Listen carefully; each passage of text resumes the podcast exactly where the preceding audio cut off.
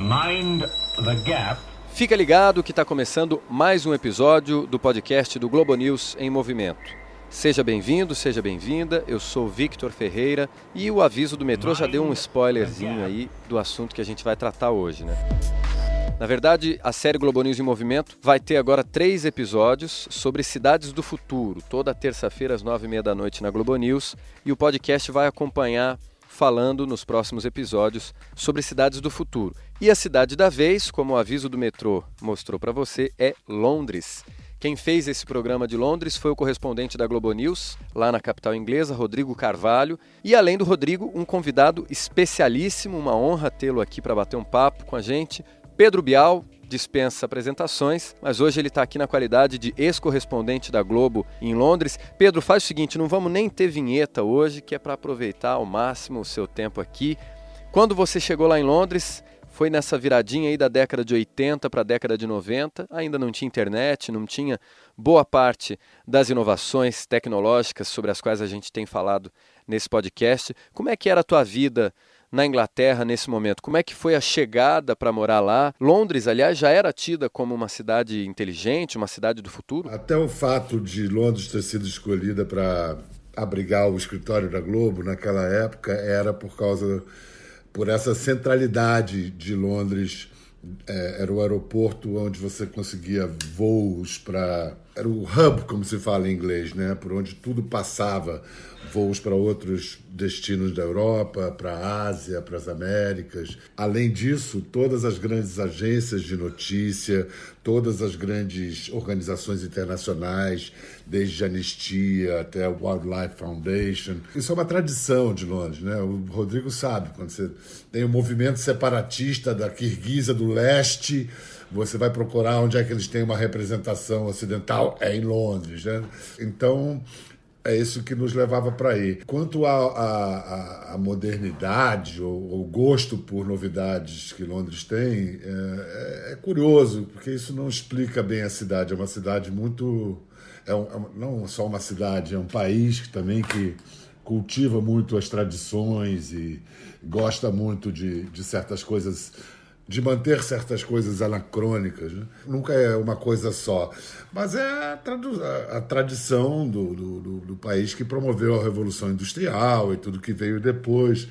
Mas tinha muita coisa futurista no, no, na Londres que eu cheguei na década de 80, que era um futuro do fim do século XIX. Assim, era um, cheguei eu como brasileiro, aquele metrô construído no século XIX, com aquelas estações a léguas de profundidade. O táxi que você pegava, que o dia que eu descobri por que, que o táxi preto tinha aquele formato, era para o sujeito poder entrar nele sem tirar a cartola. Essas coisas é, muito saborosas de, de Londres, de estar tá antenada, principalmente com dinheiro, né? Londres, depois que uh, o Império Britânico uh, acabou, a Inglaterra apostou em ser um grande, a City ser um grande centro financeiro do mundo, coisa que até hoje é, e ir atrás do dinheiro, mas com as suas, com as idiosincrasias inglesas para acrescentar mais um, um sabor a isso. Bom, eu cheguei no, no auge do Thatcherismo e a Thatcher significava assim uma modernização e um, e um, e um salto para o futuro de um país que por pouco não, não para, refém de movimentos sindicais e mais emblematicamente os mineiros, que ela comprou a briga, ganhou, e, enfim, defendeu o interesse de todas as outras categorias e classes. Isso é contencioso, não quero discutir com quem acredita em outra coisa, mas isso foi a minha interpretação do que estava acontecendo. O que é, aparecia como modernidade em Londres, primeiro que a Revolução Thatcherista foi muito com base no mercado imobiliário, de pegar imóveis e imóveis, milhares de imóveis que estavam ou abandonados, ou invadidos, ou sem função, e ter, ter terrenos da cidade sem função, e modernizar aquilo. E é desde o do, do, conjuntinho habitacional, onde eu comprei uma casa, onde vive a minha enteada até hoje, em Camden Town, que era um lugar decaído, perto de, de uma zona de meretrício e de tráfico de heroína, que foi toda recuperada, que é St. Pancras Way, perto do escritório da Globo, e, e que é, também foi recuperado e também ali tinha o monumento do modernismo, do futurismo do século XIX, que era o, a estação de St. Pancras, que é onde tem um hotel até hoje, uma, uma, uma um edifício gótico alucinado feito no auge da prosperidade do império que nunca, nunca serviu a esse propósito porque a decadência veio antes.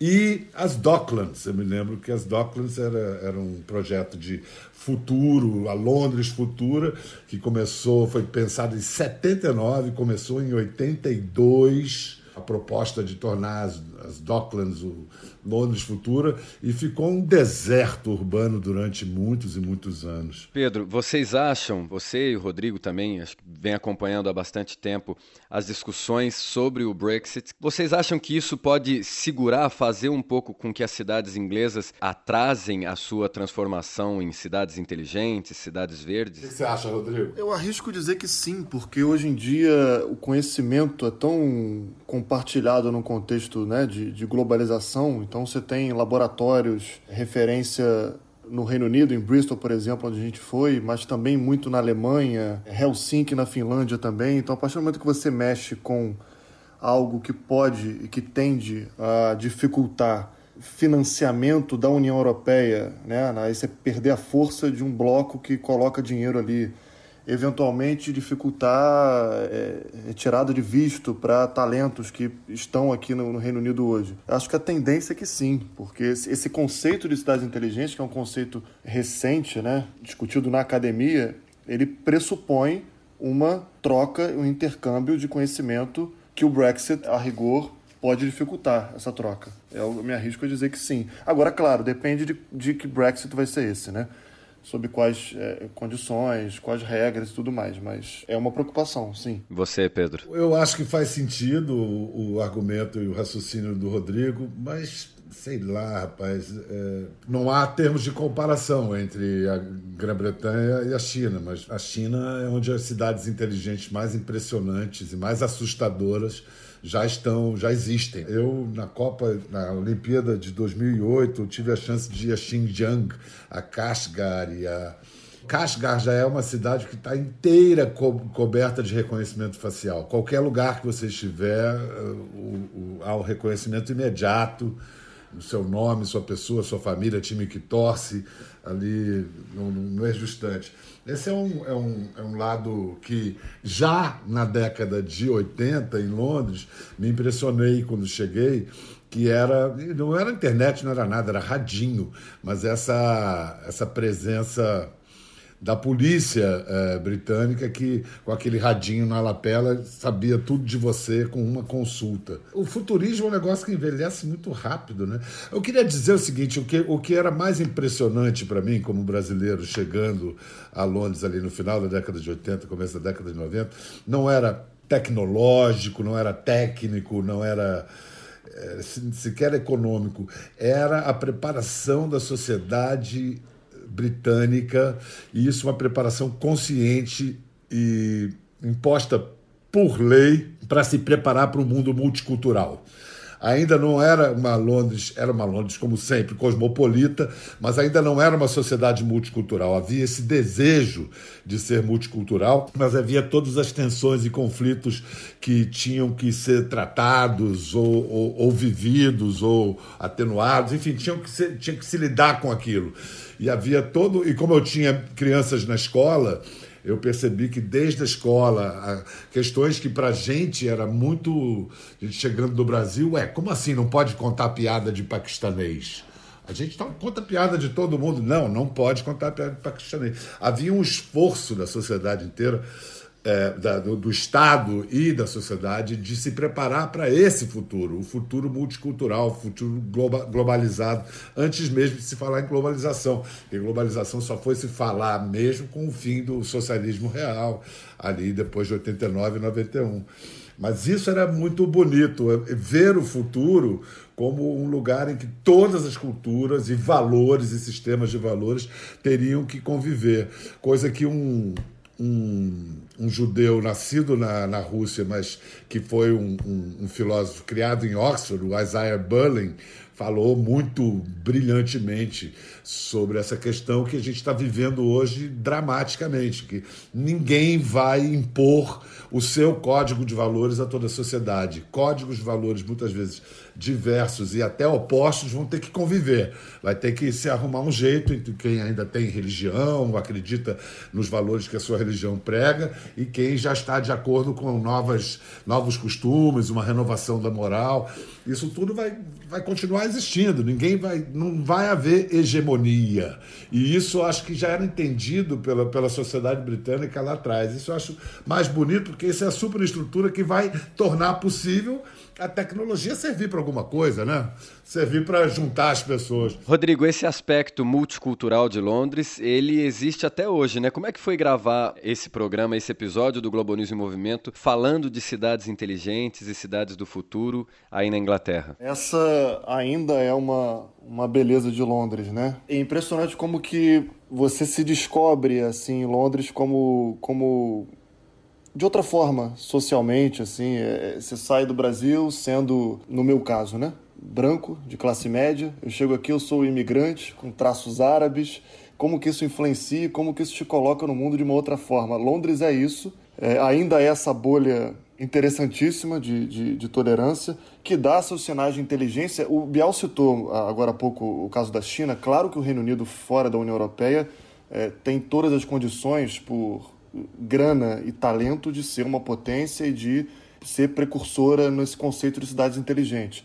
A questão também é que nem tudo passa por tecnologia, né? Isso é importante a gente falar sobre esse conceito. Existe o conceito, inclusive, de cidades humanas inteligentes e sustentáveis. Ramificações desse termo, que a academia está discutindo, que não colocam na conta de soluções high-tech o nosso futuro, que passa por democracia digital, participação é, da sociedade, política local, e acho que o Biel pode falar um pouco disso. Londres tem os councils, né, que equivalem a subprefeituras no Brasil. Alguém que está ouvindo a gente agora sabe o nome do subprefeito ou da subprefeita da sua região? Não. Aqui o council tem um, um papel importante, muito atuante. A gente cita um exemplo no programa de um açougue em Greenwich, um bairro no, no sul de Londres, que o, o rapaz, o, o, dono do açougue, foi lá na, no council, na subprefeitura, e falou que queria testar uma bicicleta elétrica, se por acaso eles não poderiam financiar uma bicicleta elétrica para fazer entrega em domicílio, é, para não precisar usar uma van para distâncias muito curtas. E o council de, é, da região olhou para o vizinho, para o outro council aqui de Londres, e viu que já tinha uma brecha e um, um, um programa de incentivo que poderia ser usado para bicicleta elétrica. Então, essa bicicleta elétrica agora virou a solução do açougue, enquanto a gente está discutindo se o futuro da entrega vai ser por drone ou não. A revolução pode vir numa bicicleta. Ele está economizando muito dinheiro. Isso é, claro, um baita de um chamariz para a marca também do açougue, de ter aquela bicicleta bonitona, aquela clássica de carga que a gente vê, que é quase um símbolo brasileiro ali levando galão d'água, é a versão 3.0 elétrica então, é, isso é cidade do futuro também, política local, é, a tecnologia como meio, não como fim. E, e, Londres tem a ensinar, mas Bristol, que é uma cidade que a gente visitou, tem mais ainda. Foi considerada em 2017 a cidade mais inteligente do Reino Unido, mais do que Londres. Virou um laboratório e a gente mostra isso no programa. Tem uma coisa muito interessante em Bristol, eles têm lá um laboratório 5G, é uma cidade que já está com a rede pronta, e eles usaram, estão usando a tecnologia para atacar um problema bem específico que é bebe-se muito lá, como no Reino Unido inteiro, e muitas pessoas morrem porque vão bêbadas, cambaleantes ali para a beira do rio e morrem afogadas. Agora eles estão usando câmeras térmicas, que aí vê ali a temperatura, reconhece o, quando o corpo está ali no canal, no rio. O sistema 5G aciona automaticamente quando há uma, quando detecta que tem uma, né, uma temperatura ali no caso de um corpo e aciona as autoridades. Então duas vidas foram salvas recentemente por causa de um sistema que usa tecnologia dessa forma. Então, e aí tudo faz sentido, né? Essa coisa do conceito de cidades inteligentes é aí que faz sentido. Então, claro, cada cidade tem sua, seus problemas e precisa saber olhar para isso e de que forma criar soluções, né? Ô Pedro, em geral os escritórios da Globo em Londres, em Nova York também, fazem reportagens sobre algum dispositivo tecnológico novo, alguma questão futurista invariavelmente porque essas coisas chegam primeiro em Londres e Nova York que aqui.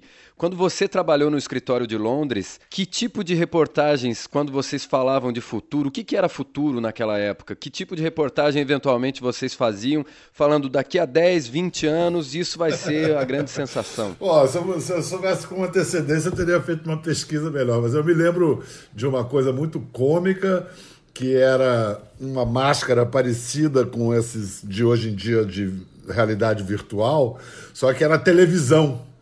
O cara botava, tem um jeito de botar aquilo, você vai assistir televisão de um jeito que você nunca assistiu e tal. Era uma bosta, era, era nada, assim, entendeu? Mas era, o, o, o aparato impressionava, assim, aquela, que era exatamente como uma máscara de realidade virtual hoje é. Que possivelmente daqui a 20 anos também vão estar achando muita graça dessa máscara, esse trambolho todo que é, possivelmente será desnecessário até lá. Bota uma lente de contato ou nem isso e está tá valendo. Uh, também eu me lembro, ah, isso foi legal, me lembro de um protótipo de assinatura eletrônica. A gente foi fazer, onde assinava numa, numa tela, não sei bem se. É, acho que era uma espécie de tela e tal. Coisa que entrou para o dia a dia, né? Hoje em dia todo mundo. Você paga assinando assim, né? É... Ah, e a outra coisa de um futuro que ninguém imaginava que fosse chegar era. Eu fui fazer uma matéria, inclusive.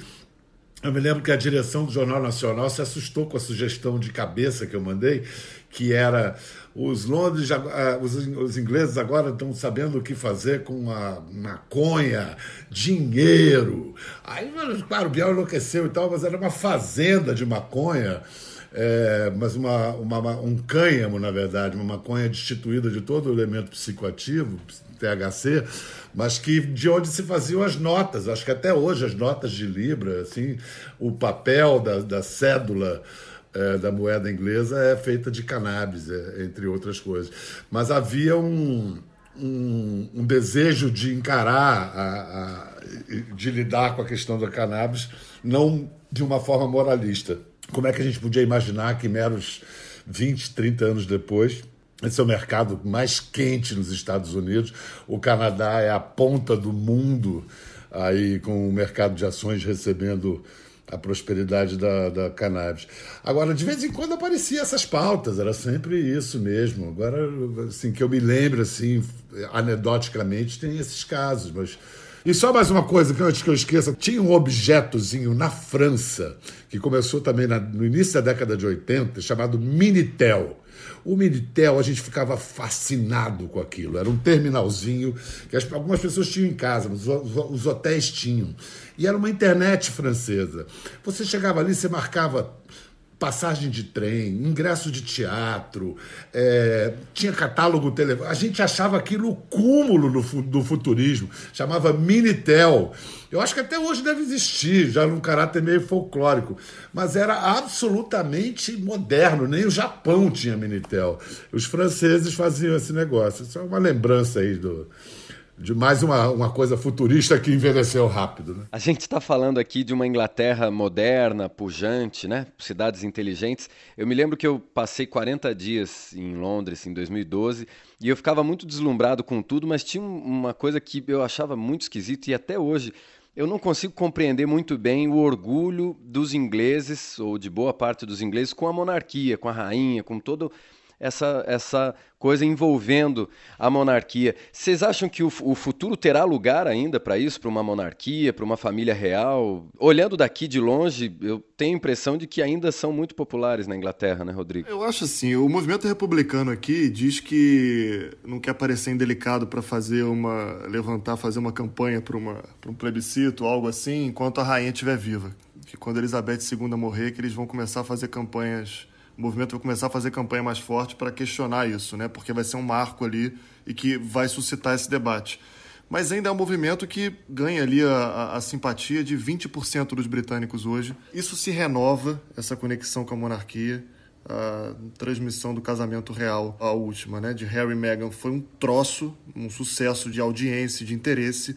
É a monarquia agora conectada no Instagram, com conta nas redes sociais, dos likes e que alimenta isso de uma forma que a Megan chega nesse novo contexto. Então, eu tenho minhas dúvidas se a gente vai ver o Reino Unido sem, sem monarquia. Traz muito dinheiro para cá, esse é um argumento de, mesmo quem questiona ali, é, me, mesmo republicanos reconhecem que tem uma importância, né? Esse reino seria o quê, afinal, sem a monarquia? Do ponto de vista turístico que eu digo, né?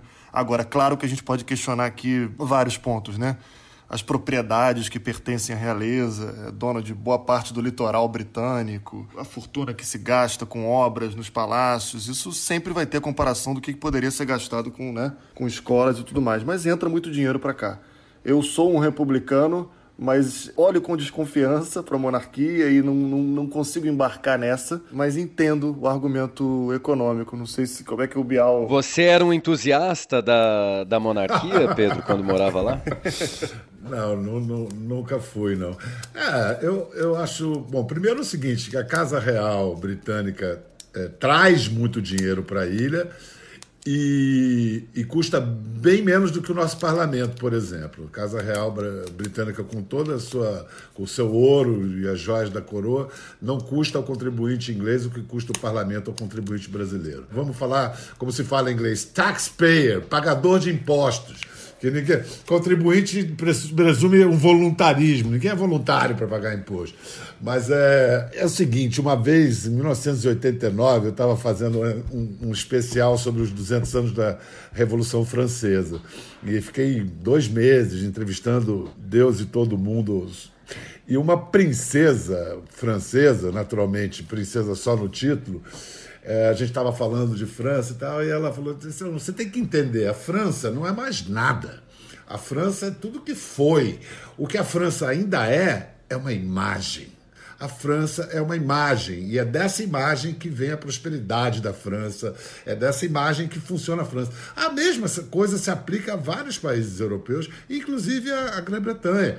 A Grã-Bretanha é uma imagem, uma ideia, e, e é uma parte indissociável dessa imagem aquele anacronismo da família real. Por mais comprometidos com a modernidade, com a grana, com o futuro, os, os ingleses adoram o anacronismo, adoram uma coisa meio antiquada. Então tem esse charme de ser excêntrico. É o país mais excêntrico do mundo mesmo, junto com o Japão, eu acho.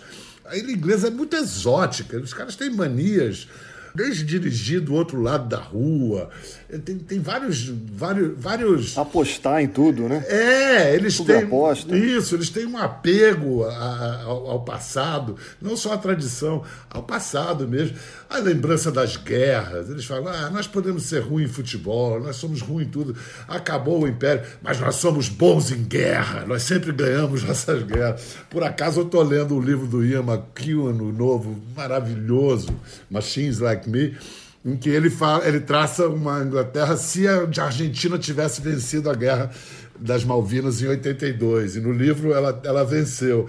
Uma delícia, saborosíssimo. É isso, estamos falando de, de imagem. Tem uma historinha do, do, do, do, de quanto é antiquada. Eu acho que hoje em dia é diferente, porque hoje em dia você já teria internet. Mas vamos lá, a posse do Fernando Henrique Cardoso no Brasil, ou seja, 1 de janeiro de 95 e estava lá em Londres o Francis. Paulo Francis estava lá, ele, ele ia sempre na temporada dos teatros, no inverno, e a gente tinha se tornado muito amigo desde 89. Estava com ele e ele queria mandar um telegrama para o Fernando Henrique, congratulando pela posse. E aí ele ficou louco, porque ele não conseguia encontrar uma agência de correios que estivesse funcionando no 1 de janeiro lá, lá em Inglaterra. Mas como assim nesse país? Não tem, não posso mandar um telegrama. Ficou esbravejando daquele jeito no plano, porque isso é um, é um socialismo, um espírito burocratista, socialista atávico dos ingleses. Eles são, eles gostam de. Ah, não, é prática, não é uma civilização prática. Nos Estados Unidos, é claro, o cara ia arrumar. Enfim, eu dei um jeito lá, consegui mandar o telegrama pro, do Francis pro, pro Fernando Henrique, que se limitava a três palavras. Ele mandou pro Fernando Henrique: Give them hell. Muito bem, Pedro Bial, obrigado pela participação aqui. Tem uma coisa que a gente faz nesse podcast, o Rodrigo participou de outro já, eu no finalzinho transformo o nosso podcast aqui numa cápsula do tempo e peço para os convidados deixarem um recadinho para ouvir lá em 2030. Eu, eu, acho que eu posso fazer esse recadinho lembrando, conversando aqui, eu lembrei, essa, esse fim de semana eu lembrei bom, todos nós aqui no Brasil, eu acho que vocês como brasileiros, estamos muito impactados, é, muito comovidos com a morte do João Gilberto, porque é o, é, a obra de João Gilberto hoje passa a ser um hacking de um país que poderia ter sido e não foi, ou um país que foi, mas é, tanto foi que existem provas incriminadoras, Brasília está lá, mas também tem os álibis, como a obra do, do, João Gilberto. E aí, pensando em João Gilberto, eu lembrei do John Cage, que é um cara que tem essa, esse flerte com o silêncio, como o João Gilberto tinha, a busca da música mais próxima ao silêncio. E uma vez eu fui tentar entrevistar o John Cage quando ele esteve no Brasil. E ele não dava entrevista para ninguém e tal. Eu saí correndo atrás dele depois de um ensaio na sala Cecília Meirelles e só perguntei, mas uh, Mr. Cage, Mr. Cage, e o futuro? What about the future? E o futuro? Ele virou-se e falou assim, I hope we have one. Eu espero que nós tenhamos um futuro. E eu acho que isso é muito pertinente hoje. A gente está falando das cidades do futuro, mas teremos planeta para isso? Então, assim, a minha aposta é que haverá planeta daqui a 30 anos para ouvir eu contando essa historinha ordinária. Muito bem. E você, Rodrigo? 2030, né? Bom, 5G está chegando. Aqui no Reino Unido já está na vitrine. 2030 não sei se vai ser 8G, 9G, 11G. Mas que a gente, pegando essa, isso que o Biel falou do... Esse culto ao silêncio que foi tão relembrado né, com, com, com a morte do João Gilberto que o Rodrigo de 2030 saiba aproveitar melhor esse, esse momento de silêncio fora, fora de celular, desconectado, porque eu estou viciado nesse troço aqui. Então eu espero que a internet do futuro nos escravize menos e nos liberte. Claro que depende da relação de cada um, mas eu queria que o Rodrigo de 2030 aproveitasse melhor o tempo livre aí para curtir o silêncio de outra forma, não conectado, hipnotizado nesse troço aqui que está na minha frente. Você espera estar tá morando em Londres ainda ou quer ter voltado embora já em 2030? Essa é uma grande questão, né? Tem quanto tempo para responder aí, cara? eu tô, eu tô aí, eu tô aí, eu tô aí. É, é uma experiência muito incrível morar fora, né? O Pedro o Biel sabe bem disso. Eu tô, é, você expande de uma forma que eu tô, é tudo tão encantador, e são tantas descobertas e pessoais, profissionais, que eu só agradeço e deixo correr aí. Muito bem, Pedro Bial, Rodrigo Carvalho, muitíssimo obrigado pela presença de vocês aqui. O papo foi ótimo. Foi ótimo. Agradeço. Agradeço, Vitor. Valeu, Rodrigo. Saudades. Grande beijo. Abraço, abração, Bial. Abraço, Vitor. Maior prazer, hein? Até a próxima. Valeu. Esse foi o podcast do Globo News em Movimento. Eu sou Victor Ferreira e esse episódio teve a produção de Guilherme Ramalho e a revisão de Manuela Carpenter. Muito obrigado a você que nos aguentou por quase meia hora hoje. Até a próxima. Bye bye.